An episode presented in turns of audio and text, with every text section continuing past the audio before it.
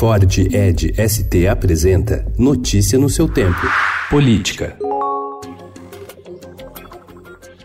Levantamento feito pelo Estadão explica a cautela com que o presidente Jair Bolsonaro tem tratado a indicação do filho Eduardo para a Embaixada do Brasil em Washington. Hoje, ele não teria um mínimo de 41 votos no plenário do Senado para ser aprovado para o comando da representação diplomática mais importante do país no exterior. Sem votos certos, Bolsonaro afirmou na semana passada que só irá oficializar a escolha quando Eduardo sentir que tem o apoio majoritário dos senadores.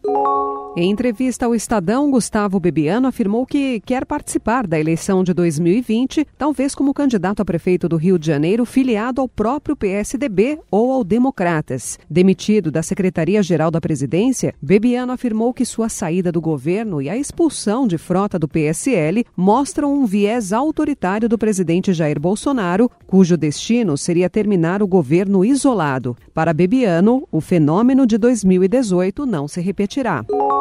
O Conselho Nacional de Procuradores Gerais do Ministério Público dos Estados e da União divulgou nota para pedir o veto da chamada Lei de Abuso de Autoridade, aprovada na semana passada na Câmara e que endurece punições a agentes públicos. A entidade entende que existem trechos do texto que ferem a Constituição, além de colocar em dúvida a própria forma como a lei foi aprovada.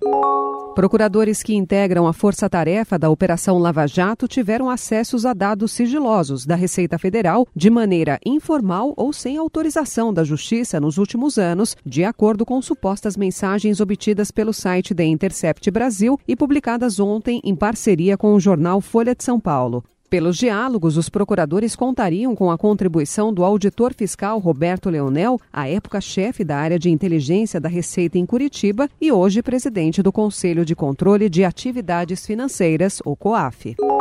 Apesar das fortes críticas dirigidas ao recém-aprovado projeto da Lei de Abuso de Autoridade, é outra proposta que ainda tramita no Congresso que tem tirado o sono de integrantes dos ministérios públicos estaduais por todo o país. O receio de perder benefícios com a reforma da Previdência provocou uma corrida por aposentadorias de procuradores e promotores de justiça, a ponto de ameaçar o andamento de inquéritos por falta de investigadores. Notícia no seu tempo. É um oferecimento de Ford Edge ST, o SUV que coloca performance na sua rotina até na hora de você se informar.